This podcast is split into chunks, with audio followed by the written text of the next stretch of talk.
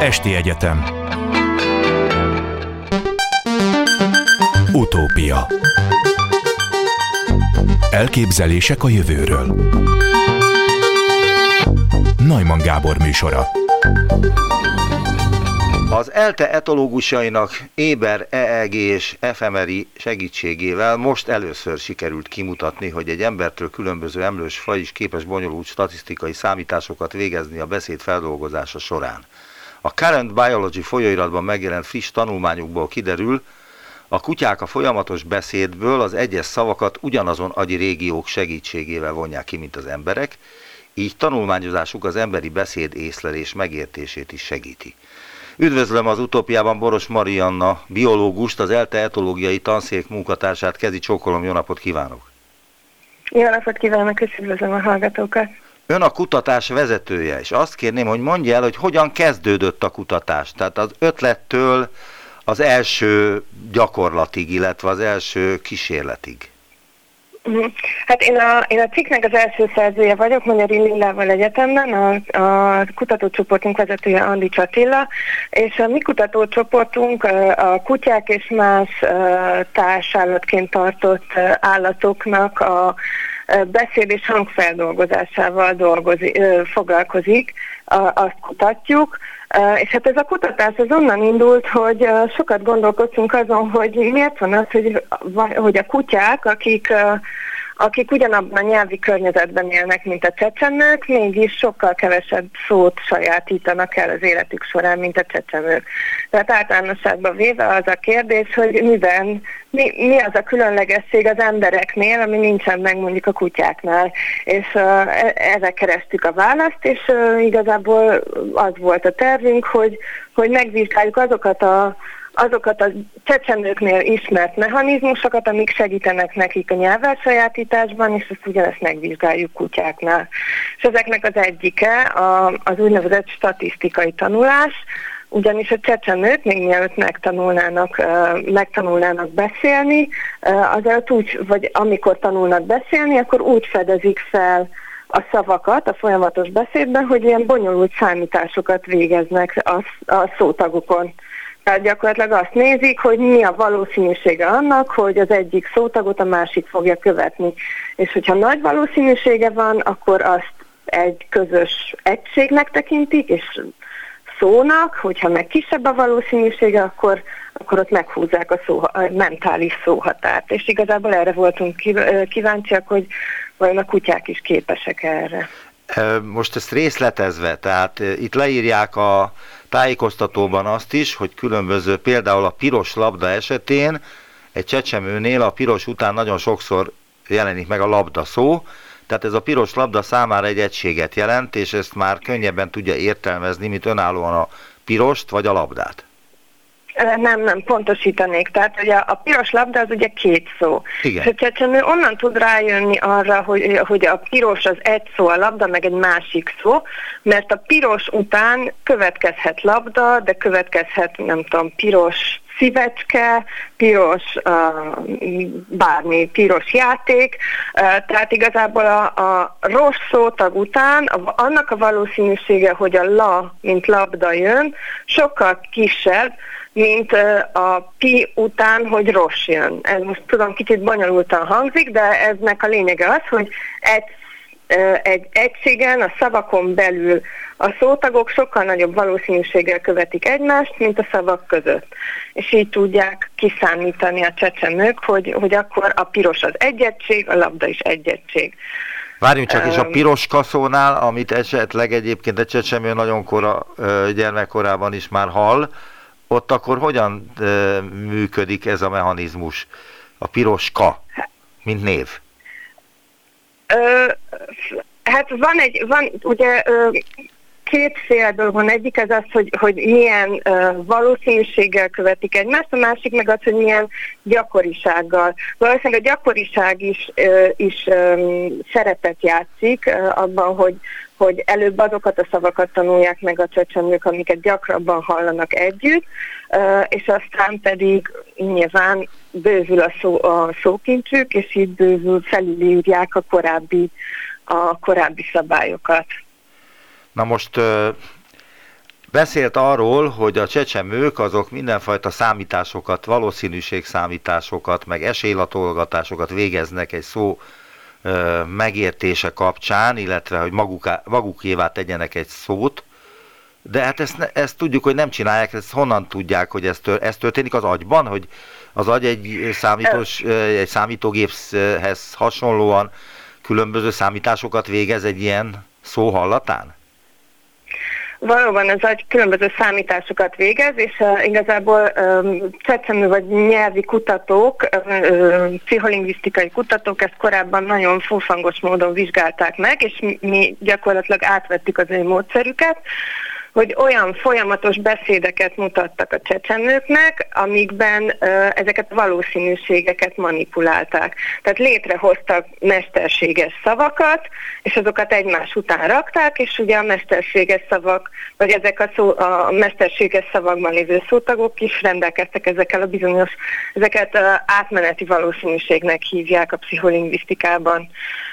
És gyakorlatilag ez az, amit, amit megvizsgáltak, hogy vajon a csecsemők akkor ismerik-e fel a szót, hogyha ezeket, hogyha ezeket az átmeneti valószínűségek szerint uh, állítják össze uh, ezeket a, ezt a folyamatos beszédet, és utána külön-külön megmutatták a csecsemőknek a, ezeket a mesterséges szavakat, amik ezt a folyamatos beszédet uh, építették fel, és a csecsemőknek a Hát ezt úgy szokták vizsgálni, hogy uh, mikor unja meg, vagy mikor hal valami újdonságot, ezt a tekintete elfordításával uh, jelzi a csecsemő egy ilyen vizsgálat során, uh, és, um, és igazából mi hasonló módszert alkalmaztunk, csak mi nem viselkedéses mérést csináltunk, hanem a kutyák agyi kiváltott válaszait vizsgáltuk. Tehát voltak éppen ugyanúgy álltak neki a kutyák vizsgálatának, mint amikor a csecsemőket figyelik meg? Pontosan, pontosan. Igazából szinte pontról pontra ugyanazt a kísérletet végeztük el a kutyákkal, mint a csecsemőkkel szoktak, csak mi nem azt néztük, hogy merre fordítják a tekintetüket, hanem ráaplikáltuk, ráragasztottuk az elektródákat a kutyák fejére, és azt néztük, hogy vajon, hogy, hogy milyen az agyi válaszuk, amikor szavakat, ezeket a mesterséges szavakat mutatjuk nekik, és milyen, amikor, amikor véletlenszerű szótagokat korábban nem hallott uh, sorrendben mutatunk nekik. És voltak éppen a kutyák, kiderült, elnézést, hogy a kutyák igen? ugyanúgy reagáltak, mint hogy a csecsemők reagáltak volna? Uh, igen, Pontosan. Tehát uh, kiderült, hogy, hogy, uh, hogy ők is figyelembe tudják venni ezeket a bonyolult számításokat, uh, ugyanis nem csak arra azt figyelték, hogy, hogy uh, bizonyos szótagok milyen gyakran fordulnak uh, elő, vagy nem csak uh, azok az a, kiváltott válaszok különböztek, ahol olyan szótagokat mutattunk, amik gyakrabban vagy kevésbé gyakran fordultak elő, hanem a, a között is, amelyeknek a valószínűsége annak, hogy előfordulnak együtt nagyobb volt, mint annak, hogy mint amikor nem. A, azt olvasni továbbá a tájékoztatóban, hogy először EEG-vel mértük meg családban élő kutyák agyi aktivitását, mondja Magyari Lilla a cikk másik első szerzője, és a non-invazív Weber kutyákon végzett EEG, EEG vizsgálatok módszertani alapjainak ut- úttörője. Hogyan történt ez? Tehát mit szóltak a, a milyen kutyák, hogy különböző elektródákat helyeztek el a fejükön? Vagy később CT vizsgálatot is végeztek rajtuk. Tehát ez, ezt hogyan lehet ezt megtanítani őket, hogy, hogy egyrészt nyugodtak maradjanak, tehát hogy ne próbáljanak meg onnan megszökni, másrészt, mert különben a mérést azt nem lehet figyelembe venni, hogyha egyéb dolgokkal foglalkozik a kutya, nem? Valóban, hát egyébként az a fantasztikus a kutyákban, hogy egy ilyen mérés bármiféle előzetes tréning, gyakorlás nélkül meg lehet velük csinálni. Tehát mi kizárólag családi kutyákkal dolgozunk, ez azt jelenti, hogy a kutya a saját gazdájával jön be hozzánk a tanszékre, végig a gazdájával marad, és, és gyakorlatilag együtt ülik végig a kísérletet. Hogy, hogy történik meg a, a kiválasztás? Azt mondja meg nekem, hogy, hogy milyen gazdák visznek be kutyát, tehát hogy honnan, honnan szerzik az alanyaikat? Meghirdetjük különböző csatornákon, Facebookon, a tanszéknek a Facebook oldalain, rengeteg gazda, visszatérő gazda, akik már mindenféle más kísérletben vettek részt, de rengeteg új gazda is jön. Szóbeszéd útján is terjed. Ez egy, ez egy nagy élmény szokott lenni, igazából egy közös élmény a kutyákkal. Sokan azért szeretnek bejönni, mert ez a kutyának is egy teljesen új dolog és meg kell, hogy mondjam, hogy a visszatérő kutyák egyenesen húznak be a tanszékre, mert tudják, hogy valami szuper izgit fognak ott csinálni.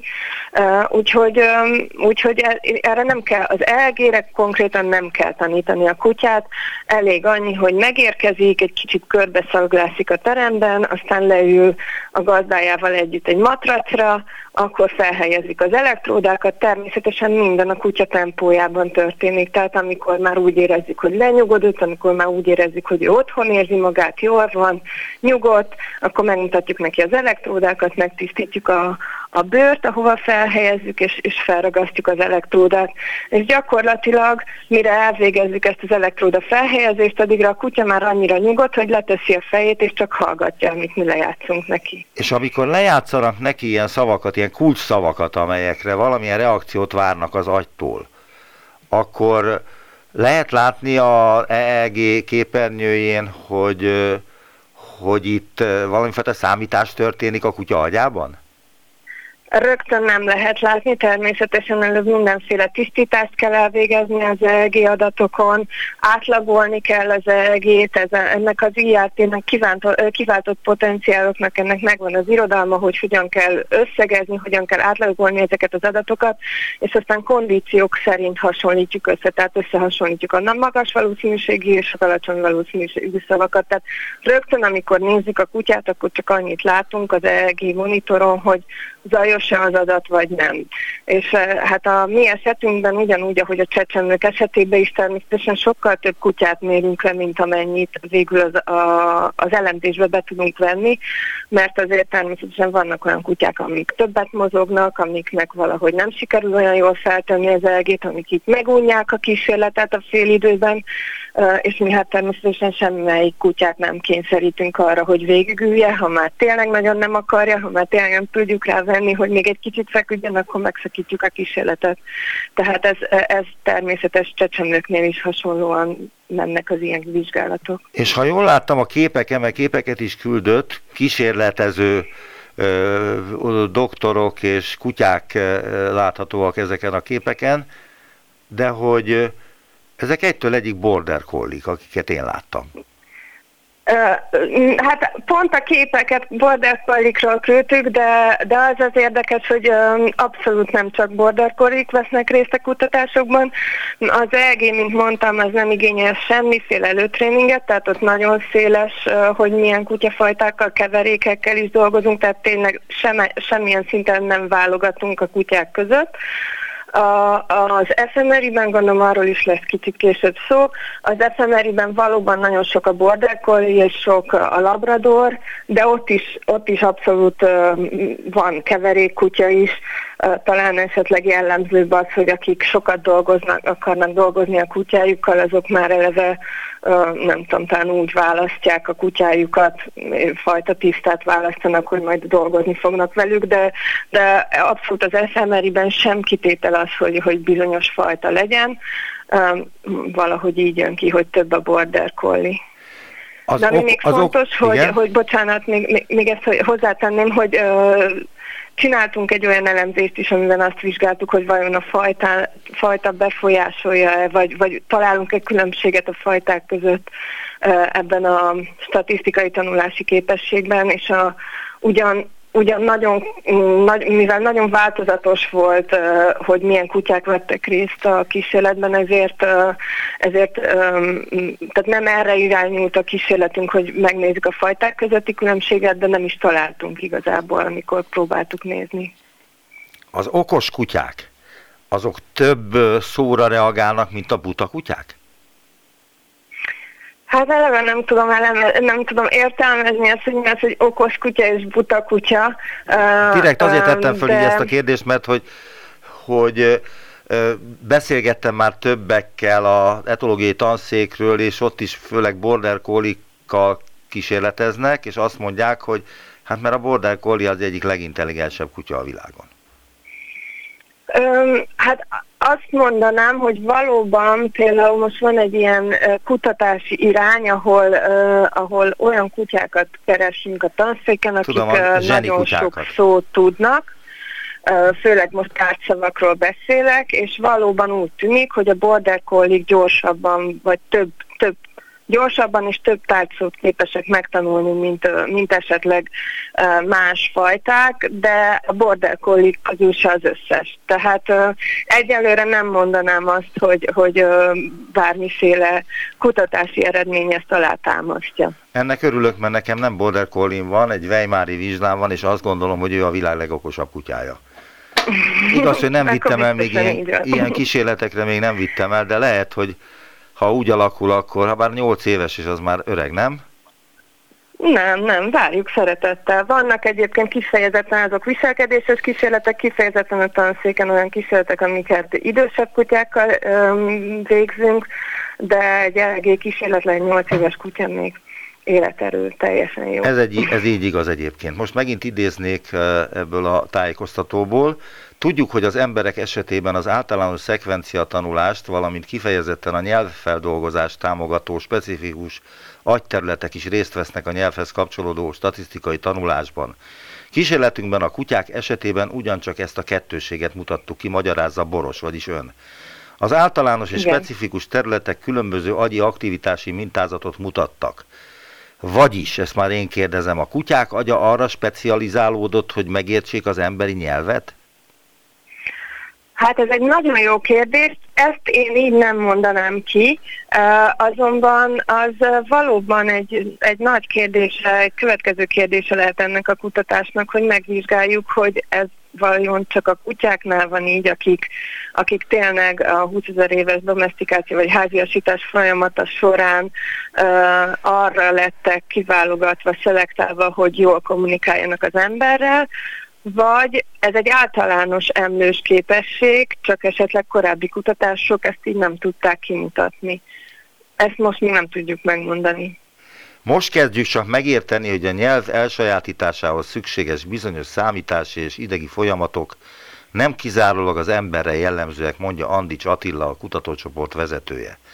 Azt azonban továbbra sem tudjuk, hogy minek a következtében alakultak ki a kutyák esetében ezek az emberi szótanuláshoz hasonló agyi mechanizmusok.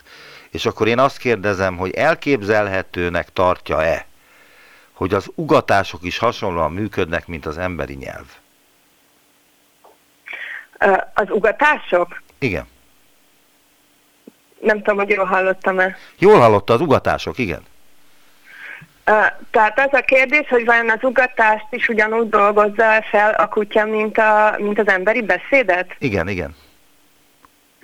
Um, igazából, um, hát erre több nem tudjuk pontosan, azaz bizonyos dolgokat már tudunk, tehát Andi Attilának egy korábbi kísérlete, szintén mágneses rezonancia képalkotással végzett kísérlete kimutatta, hogy kutyáknál a kutya hang feldolgozása bizonyos preferenciát mutat az emberhez képest, és ez egy, ez egy általánosan, ez egy általánosan az állatvilágban jelenlévő jelenség, tehát a saját fajtásunk hangját hatékonyabban dolgozzuk fel, emberek, kutyák, más állatok, mint, mint, mint más fajok, fajoknak a hangját. Tehát azt gondolom, hogy mm, Valószínűleg van egyfajta talán érzékenység az emberi beszédre, vagy az emberi hangra, még ezt se tudjuk így kimondani, ezt is folyamatosan vizsgáljuk, de az biztos, hogy a, a kutya hang, és akkor itt, itt az ugatásra is gondolok, az, az sokkal hatékonyabban és sokkal van feldolgozva a kutyában, és fontosabb a kutya számára, mint az emberi beszéd. Mi a következő lépés? Hát több irányban gondolkodunk, meg szeretném vizsgálni azt, hogy esetleg a, a kutatócsoport által más gyakran vizsgált faj a törte maradt, amit szintén kertelésből tartanak nagyon sokan már Magyarországon, meg szeretném vizsgálni ezt a képességet náluk is. Mi csodát nem értettem uh, pontosan a, a nevét. Törpemalacok. Ja, törpemalacok. Én marát értettem, Igen. az is egy állat Dél-Amerikában. Azt hittem, hogy ma is, most, azt hittem már az is van Magyarországon, ez a Mara nevű ö, kicsit a vízidisznóhoz hasonlatos szárazföldi emlős. Azt hittem, hogy már az is divatos Magyarországon, azért kérdeztem vissza.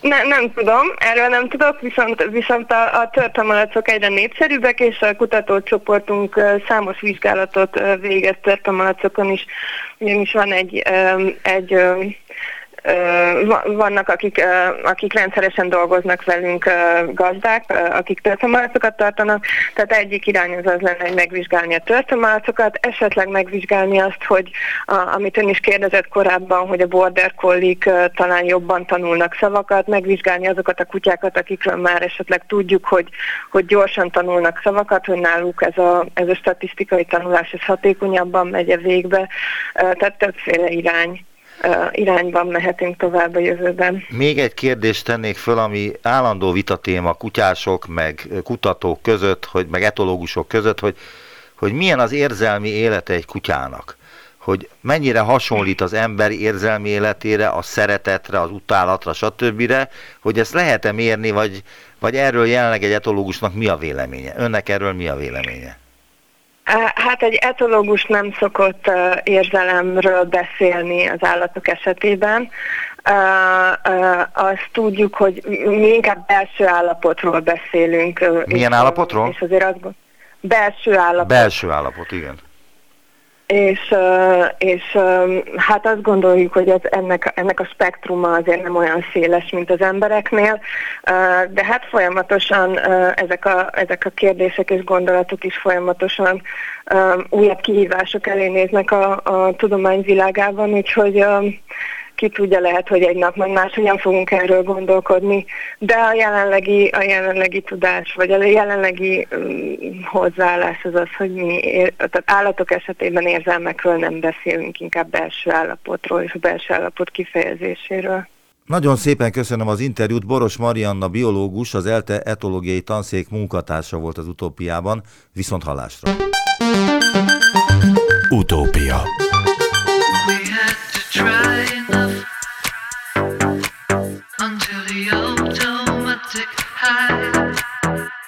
with dirt from the ground. The smile I own.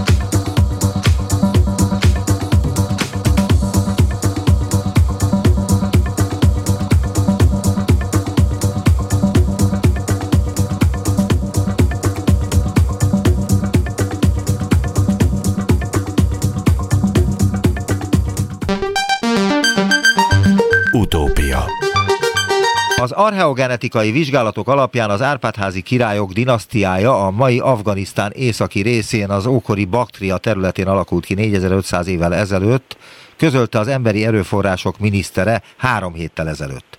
Üdvözlöm az utópiában Klima László, régészt, nyelvészt, egyetemi docenst. Jó napot kívánok! Jó napot kívánok! Mielőtt elkezdeném az interjút, el kell mondanom, hogy erről a témáról már nyilatkozott ön a Klubrádióban, a reggeli gyorsban, de talán most több idő lesz a beszélgetésre. Mit szólt a hírhez?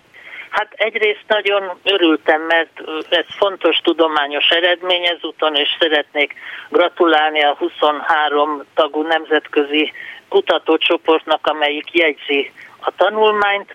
Ugyanakkor a tanulmányt átnézve megállapítható, hogy a miniszter úr ö, megint csak egy apró részletet emelt ki, és azért a dolog sokkal bonyolultabb ennél. Először is az, hogy 4500 éve Afganisztán északi részén ez mit jelent a magyarság szempontjából a magyar nép és nyelv kialakulását az őstörténészek, nyelvészek, régészek együtt körülbelül 2500 évvel ezelőttre teszik. Tehát 4500 éve, aki genetikailag egyik őse volt harmadik Bélának, az még biztos, hogy nem magyarul beszélt, nem volt magyarság tudata. Ez az egyik érdekessége a tanulmánynak. A következő az, amit a miniszter úr szintén nem hangsúlyozott, de a tanulmányban világosan benne van, hogy a legközelebbi kapcsolat a 2000 évvel ezelőtti baskíriai népességgel lehetett. Tehát ez egy olyan vizsgálat volt, amelyben mai genetikai mintákat vetettek össze, és ezen minták eltéréséből állítottak föl kronológiát. Tehát a baktria úgy igaz, hogy közben volt egy baskíriai állomás. Ez már azért is érdekes, mert ugye minden társtudomány szerint a magyar őstörténet oda kötődik. Aztán még azt is tudni kell, hogy kilenc mintát vizsgáltak. A székesfehérvári minták száma több száz embertől származik, ezek közül néhányról lehetett biztosan megállapítani, néhány csontmaradványról, hogy közeledett az Árpádházhoz, és egészen biztosan harmadik Béla és felesége csontjai választhatók el. Ugyanakkor tudni kell azt, hogy vita volt az utóbbi években arról, hogy hát ha ez könyves Kálmán és nem harmadik Béla, de ez a vita lezárult. Tehát nem az Árpádház, hanem harmadik Béla ö, családfájának egy részletét tárták föl mert azt is tudni kell, hogy az Y kromoszomális DNS-t vizsgálták, tehát azt tudjuk most, hogy harmadik Bélának, az apjának, az apjának, az apjának, és így tovább 4500 évre visszamenőleg ki volt az apja. De, hogy ennek van-e valami köze akár 300 vagy 50 év távlatában az Árpádházhoz, az is olyan, hogy történetileg nem tudunk dönteni. Tehát, hogyha egyetlen egy félrelépés történt, elnézést, hogy most profán vagyok, egy királynő részéről, akkor már mellékúton vagyunk, a dinasztia eredet tudatához képest. És hát tudunk ilyenről, tehát Könyves Kálmán hazaküldte a feleségét Kijevbe, hűtlenség miatt, és Boris nevű gyermekét nem ismerte el a sajátjának.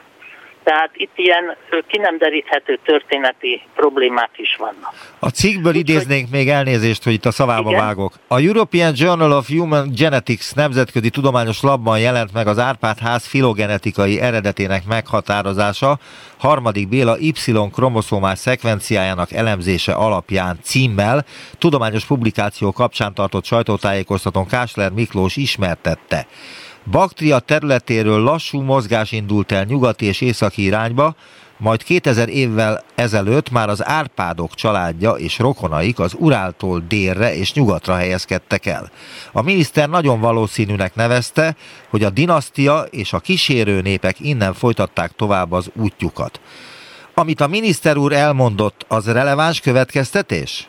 Hát ez egy történelmi spekuláció, tehát az eredeti angol nyelvű közleményben a történész szakértő írta nyilván ezt az észt, Szabados György, és ő úgy azt a véleményt fogalmazta meg, hogy 2000 éve szétvált a baskírok elődeitől a magyar népesség, itt már az a probléma, hogy népességről és nem az Árpád dinasztiáról ír, és hogy egy vegyes, azt elismerik a szerzők, egy vegyes török-finnugor népesség 2000 éve elindult a baskíriai területek felől. De hogy aztán ez a népesség hol merre járt, és egyáltalán így történt-e, ez a lehetséges spekulációk egyike. Talán épp egy önnel készült interjúban hallottam, de lehet, hogy pont nekem nyilatkozta, hogy nagyon nehéz a magyarság genetikai összetételét azonosítani és pontosan elhelyezni a megfelelő helyen, mert nagyon kevés a korpusz, és ahhoz, hogy tudományos bizonyossággal lehessen állítani valamit, ahhoz még nagyon sok ásatásra lenne szükség. Nagyon szép mondatok, nem is biztos, hogy én tudtam volna ilyen szépen ö, fogalmazni, de ezzel teljesen egyet lehet érteni. Tehát ö, sok ö, további vizsgálati anyagra, mintavételre van még szükség, és hát a genetika most még a hőskorát éli, egyre pontosabbak és pontosabbak lesznek a megállapítások, amiatt, hogy minél több adatot vonnak be és hát folyik a különböző honfoglaláskori temetők csontanyagának is az elemzése, tehát egyre többet tudunk, a nem Árpádházi, hanem vezető réteg csontanyagából az derül ki, hogy vannak belső ázsiai, de vannak urálvidéki finnugor kapcsolatok is. Kásler Miklós a vizsgálatok módszertanáról a többi között elmondta, sikerült meghatározni az árpádokra jellemző DNS szakaszt a harmadik Bélaként meghatározott férfi csontevázból vett mintában, Mások mellett sikerült beazonosítani második Vakbéla csontvázát is a Mátyás templom altemplomi szarkofágjában eltemetett maradványok között, tette hozzá. Miért nem lehetett eddig beazonosítani azt a bizonyos DNS szakaszt, illetve Mennyire helytálló ön szerint a DNS azonosítás? Az elején már mondta, hogy azért ez kétséges.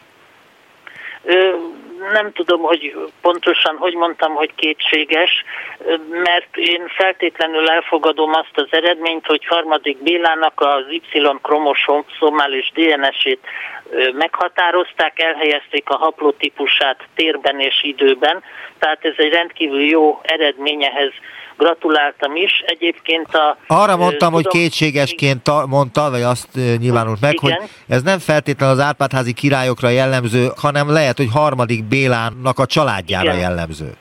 Igen, igen, hát itt van egy kis finom csúsztatás szerintem a Káslerféle nyilatkozatban, tehát nem tudjuk, hogy harmadik Béláig, akár Árpádtól kezdve is nem szakadt-e már meg a vonal. De ezt sajnos nem fogjuk megtudni ezután sem, mert nincsenek további hiteles királyi maradványok amik alkalmasak lennének genetikai vizsgálatra. Még egyszer kitérnék arra, amit a miniszter úr mondott, hogy az ezt követően zajlott vizsgálatok az árpádok DNS és alcsoportokra bontották, aminek eredményeképpen térben és időben is el tudták helyezni őket a történelemben. A dinasztia az ókori Baktria, mai Afganisztán északi területén alakult ki 4500 évvel ezelőtt, hívta fel a figyelmet Kásler Miklós. Akkor lezárható az a kérdés, hogy honnan jöttünk és kik voltunk 4500 évvel ezelőtt, ha voltunk egyáltalán?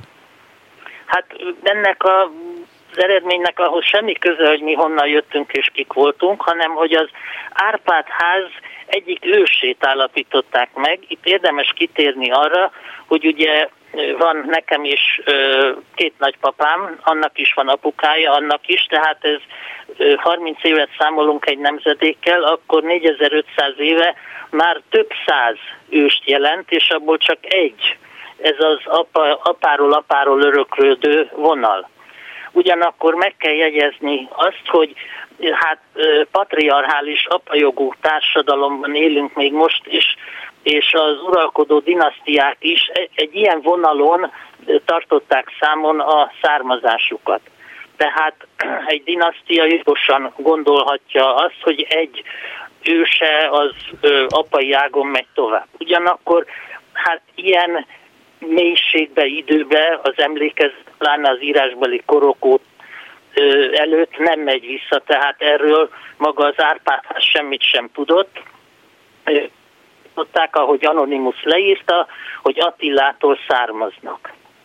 Ez pár száz éves emlékezet, ha ez igaz. De megjegyzem, ezt a, ez a genetikai vizsgálat teljes mértékben megcáfolta, tehát ez a baktriai apai ágú származása semmi kapcsolatot nem mutat a hun génállománya. Tehát ez a Zárfát házon belül harmadik egyetlen őséről szól, 4500 évvel ezelőtt, de akkor több száz őse lehetett, és ö, egy dinasztia mindig ö, más történettel rendelkezik, mint az az ország, amin uralkodik.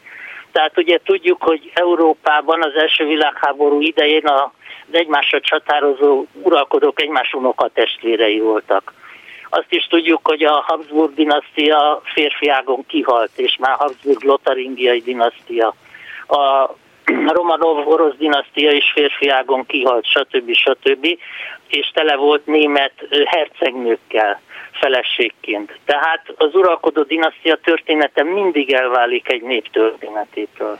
Egyébként mennyit árul el az uralkodók vérvonala, a genetikája, a népesség vérvonaláról és genetikájáról? Hát nagyon keveset.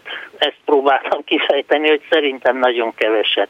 Ugyanakkor ne kicsinyeljük le az eredményt, tehát az is nagyon fontos, hogy legalább ezt tudjuk amit most publikáltak. Nyári Krisztián író írt egy publicisztikát Kásler úr bejelentése kapcsán, ebből idézek. A feltételezett baktriai Árpád ős és harmadik Béla halála között 3200 év telt el, ez 120-160 generációt feltételez, ezt ön is az előbb említette, hogy ez, Igen. ez rengeteg generációt feltételez az elmúlt mondjuk 4500 évet tekintve. Akinek kedve tartja, kiszámolhatja. Eurázsia időszámításunk előtt 2000 körül élt lakói közül lényegében mindenkinek volt esélye rá, hogy Béla királyunk őse legyen. Az lenne a csoda, ha pont Baktriában nem lenne ilyen ősapa vagy ősanya. Erről mi a véleménye? Ehhez lehet idézni, pont most olvastam ma reggel a Kubiten egy genetikus cikkét, a 444-en is olvasható, pont ezt fejti ki szakmailag, és erre próbáltam utalni, hogy a rengeteg több száz ős közül aki 4500 éve az Árpád házi harmadik Béla megszületésében valamilyen szerepet játszott, azok közül ez csak Kimondható-e az, hogy a magyar népesség egy bizonyos százaléka 4500 évvel ezelőtt Afganisztánban keletkezett, és az Urálon keresztül jöttünk ide a Kárpát-medencébe? Hát ez csak harmadik Béla egyik őséről lehet elmondani.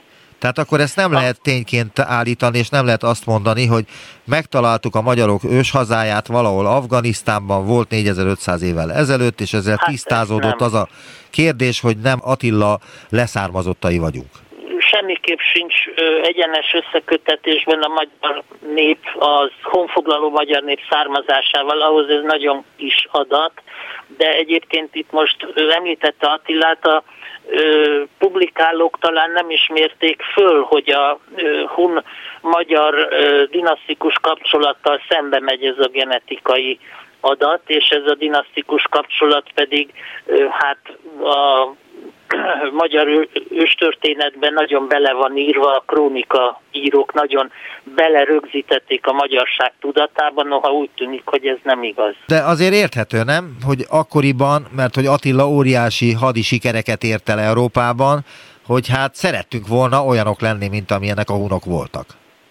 Ö, igen, és még most is szeretnénk, noha ugye elég Nyugat-Európában pont ellentétes kép van róla, egy vérengző fenevadként tartják számon, de hát nekünk azért jó, szimpatikus.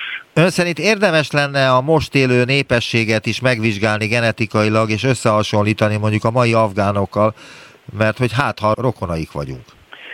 Hát ez a vizsgálat mai népességeken készült, tehát populáció genetikai vizsgálat volt, és azt mutatta ki, hogy ez a harmadik Béla féle vérvonal, ez jelen van belső Közép-Ázsiában, a Kaukázus vidékén és ott Baskíria területén. Tehát a harmadik Béla féle Y-kromoszomális gént mai emberek génjeivel vetették össze.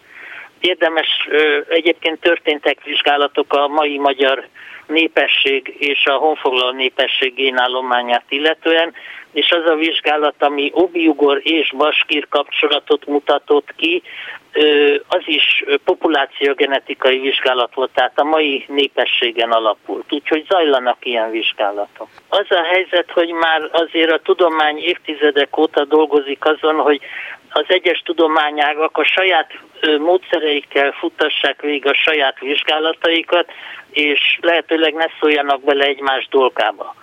Tehát a nyelvészek is megállapították, hogy ők mit tudnak mondani, hogy a magyar nyelv szerkezetében és alapszókincsében finnugor, a történészek is meg tudták állapítani azt, hogy jé, de érdekes módon a történeti források ürknek, baskírnak, onogúrnak nevezik a magyarokat.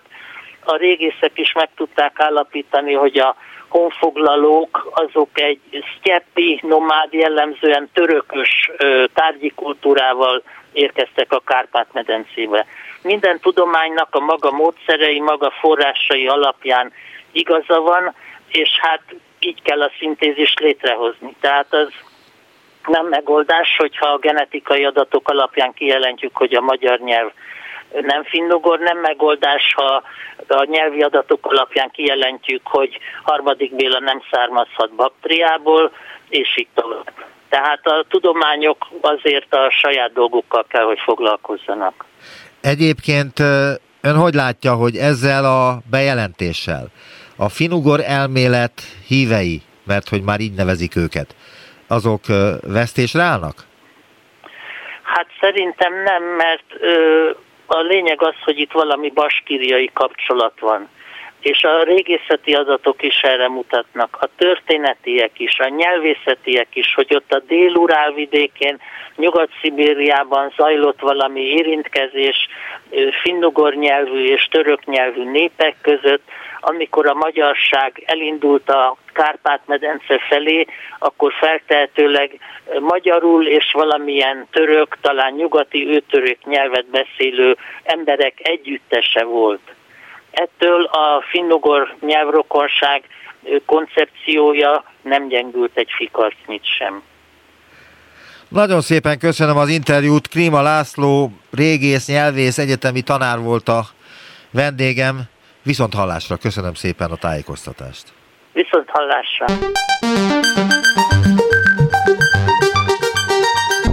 Visszaértünk a jelenbe. Neumann Gábor utópia című műsorát hallották.